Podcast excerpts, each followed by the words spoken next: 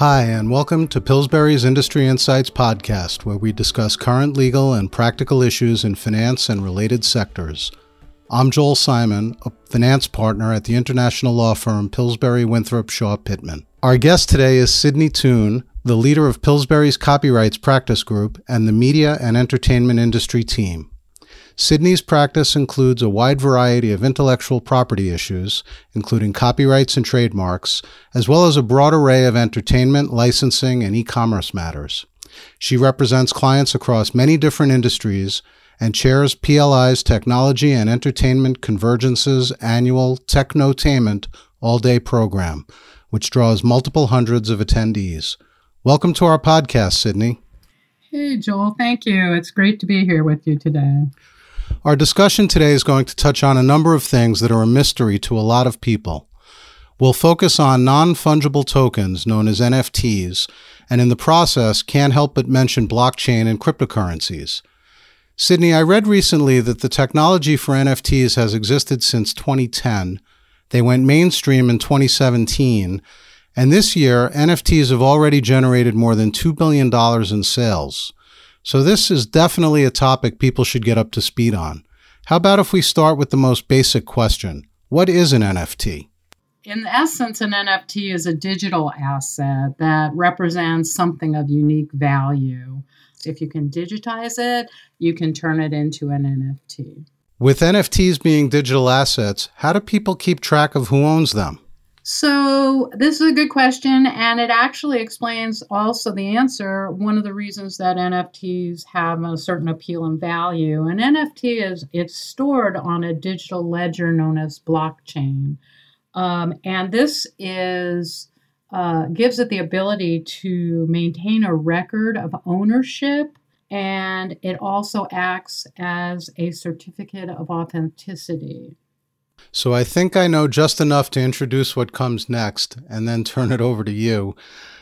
I guess people buy and sell NFTs on NFT marketplaces using cryptocurrency, and then the transactions are on platforms that are on the blockchain. So without going down a rabbit hole, for our listeners who might not have encountered any of this before, maybe you can give us a quick explanation of what all that means. Sure. So you're going to need to know a little bit about blockchains, cryptocurrency, cryptocurrency exchange platforms, and the online marketplaces where people buy and sell NFTs in order to put it in context. To put it in its most simple terms, a blockchain is a system of recording information in a way that makes it difficult to change, to hack, or to cheat the system because it's essentially a system in which there's a digital record of transactions made in Bitcoin and other cryptocurrency that are duplicated and distributed across an entire network of computer systems on the blockchain. So it's like it's it's a form of peer-to-peer file sharing network, but focused on um, on cryptocurrency uh, exchanges. So, what is a cryptocurrency exchange platform? That's a platform that facilitates the trading of cryptocurrencies for other assets, uh, including digital currencies such as Bitcoin, for example, and fiat money.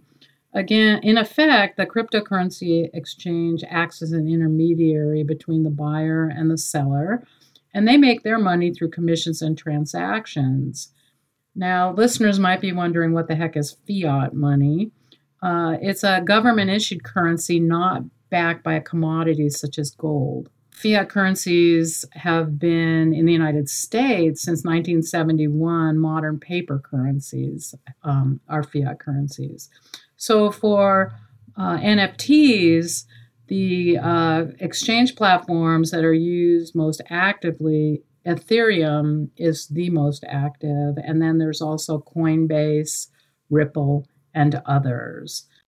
Thanks for that, Cydney. I just want to clarify one thing. Um, the US dollar, I guess, became a fiat currency in 1971 when it came off the gold standard. Is that correct? That's right.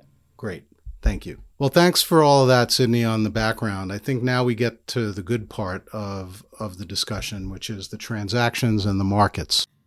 Yeah, it's been pretty a lot of going on, a lot of excitement. And as usual, when the money gets big, people start taking notice.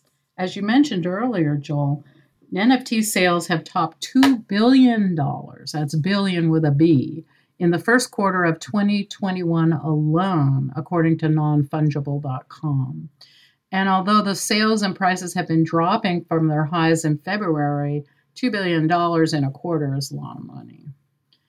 Uh, in fact, this is more than 20 times greater than was achieved in the prior quarter. As far as what the motivation is, the CEO of SuperRare has said that buyers are motivated because NFTs provide a unique connection to the creator that doesn't exist in other art forms. What industries in particular have been involved with NFTs so far? Let's start with visual art. Uh, there was a sale recently at Christie's. Beeple is the name of the digital artist. He sold an NFT called Everydays, the first 5,000 days, for $69 million. It was a first of its kind wow. auction at Christie's. I know, it's pretty amazing. On the other hand, it's it's a lot of work. It's a collage and if you look at the images of it, there's quite a few images that have been combined together. I think I read it took him three years.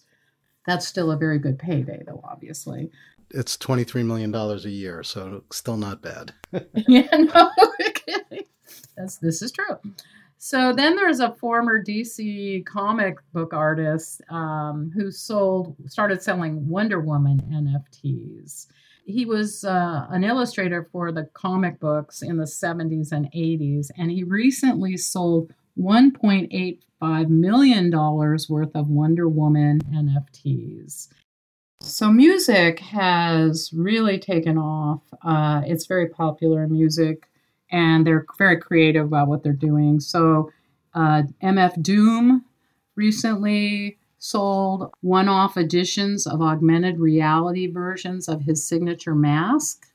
And they sold between $18,000 and $857,000 each. Shawn Mendes has a Genies collection of NFT. Genies are actually official avatars for the world's biggest icons, and they use them to bring quote unquote real world utilities to the NFTs. So what happens is that you can buy genie wearables for you to use to adorn your genie. And so you could get a Shawn Mendes genie, and then you can get NFTs that allow you to provide him with outfits and I don't know, maybe they'll have guitars or whatever. Kings of Leon, the band, did a very interesting NFT uh, offering recently in March they offered their newest album as an NFT. Uh, and they dropped three different types of tokens as part of that effort.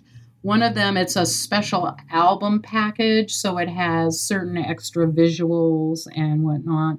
Uh, the second is a golden ticket. They sold two of them where uh, it's live show perks that come with your um, buying the album, including uh, guaranteed four front row seats to one show of every headline tour for life. One week after these were offered, they had generated $2 million. I know that there's also been activity in the sports world. Maybe you could give us a couple of examples there. Sure. Sports is another area where it has really exploded. LeBron James is in on the action uh, there are uh, NBA top shots, they're called. And what they are is it's a digital, looks like a sports collectible card. It's digital, and it's actually a little video clip of a particularly memorable shot in an NBA game. LeBron is sold one of his top shots. It was a dunk where he was emulating Kobe Bryant's reverse windmill dunk for nearly $400,000. Topps, which is the main offerer of baseball cards, they will start selling official blockchain based versions of classic Topps baseball cards, which, of course, has some traditional collectors concerned. And then one of my favorites There are digital horses are the talk of the crypto world. Horse racing meets NFT mania. And so what happens here is there's digital horse racing platform. Owners pay a modest fee to enter their NFT horses to compete. And they compete one event every hour, all the time, seven days a week. Um, and it's really interesting to me because these are what they call a breathing NFT. By that, they mean that each NFT has its own unique DNA. It can breed, pass a bloodline, it has a life of its own. It races, it has genes it passes on, and it lives in an algorithm, so no two horses are the same. And owners can breed their NFT horses on the hosted stud farm, just like CryptoKitty, where the owners of different CryptoKitties can get together and breed kittens. Wow, that sounds like the NFT version of Sims, uh, which is a game from uh, from years ago. really interesting. Yeah. Then there's some odd NFTs, I call them. This is my my categorization, but they, you know, it's not a particular industry necessarily, but they're kind of interesting. Jack Dorsey, the founder of Twitter, sold the first his first tweet ever as an NFT for over 2.9 million dollars. His first tweet says, and I quote, just setting up my Twitter, end quote. There's a fellow in San Francisco. He's going to offer um, NFTs or leases for rooms in his co living community, starting at $300,000. There was a couple in California, I know in March, um, that exchanged virtual rings on their smartphones. Uh, there was a cat meme called Nyan Cat Meme. I don't know if you've ever seen it, Joel. It's it's uh, very primitive looking, pixelated it's now become an NFT that the creator sold for $580,000 in February. And then finally, one of the more interesting ones when the lockdown started last March, there was a Brooklyn filmmaker and four of his friends that were kind of bored. So they decided to send audio recordings of their farts to one another. One year later, the filmmaker among them decided to auction 52 minutes of audio flatulence as an NFT called, quote, one calendar year of recorded farts, end quote, later selling it for a whopping $500. Wow. I guess that last item shows that no matter how advanced the technology gets, there will always be a bottom end of the market to contrast with the higher end items. Cydney, thank you for a really enlightening discussion on a topic that's sure to continue to make headlines in the world of digital assets and finance. It's been great having you on the podcast today. Thanks, Joel. It's been fun talking to you today, and uh, it's really quite an interesting topic to keep an eye on. And now it's time for This Week in History. On May 26, 1951, an American hero and role model was born. Sally Ride became the first American woman to fly in space, and to this day, she remains the youngest American astronaut to have ever done so. Ride attended Stanford University, graduating with a bachelor's degree in English and physics, as well as a master's degree and a PhD, also in physics. She became an astronaut by responding to an ad in the school newspaper in which NASA was looking for women to join the space program. Ride participated in two space flights, one in 1983 and again in 1984, both on the Space Shuttle Challenger. After leaving NASA in 1987, Ride became a teacher at the University of California in San Diego and dedicated herself to helping women and girls who wanted to study science and math. She came up with the idea for NASA's EarthKAM project, which lets middle school students take photographs of Earth using a camera on the International Space Station, which they then study as part of their science class. Ride also wrote or co wrote seven books for children about science and space, and was inducted into the Astronaut Hall of Fame in 2003. Sally Ride is truly an inspiration for young girls everywhere. That's all for now.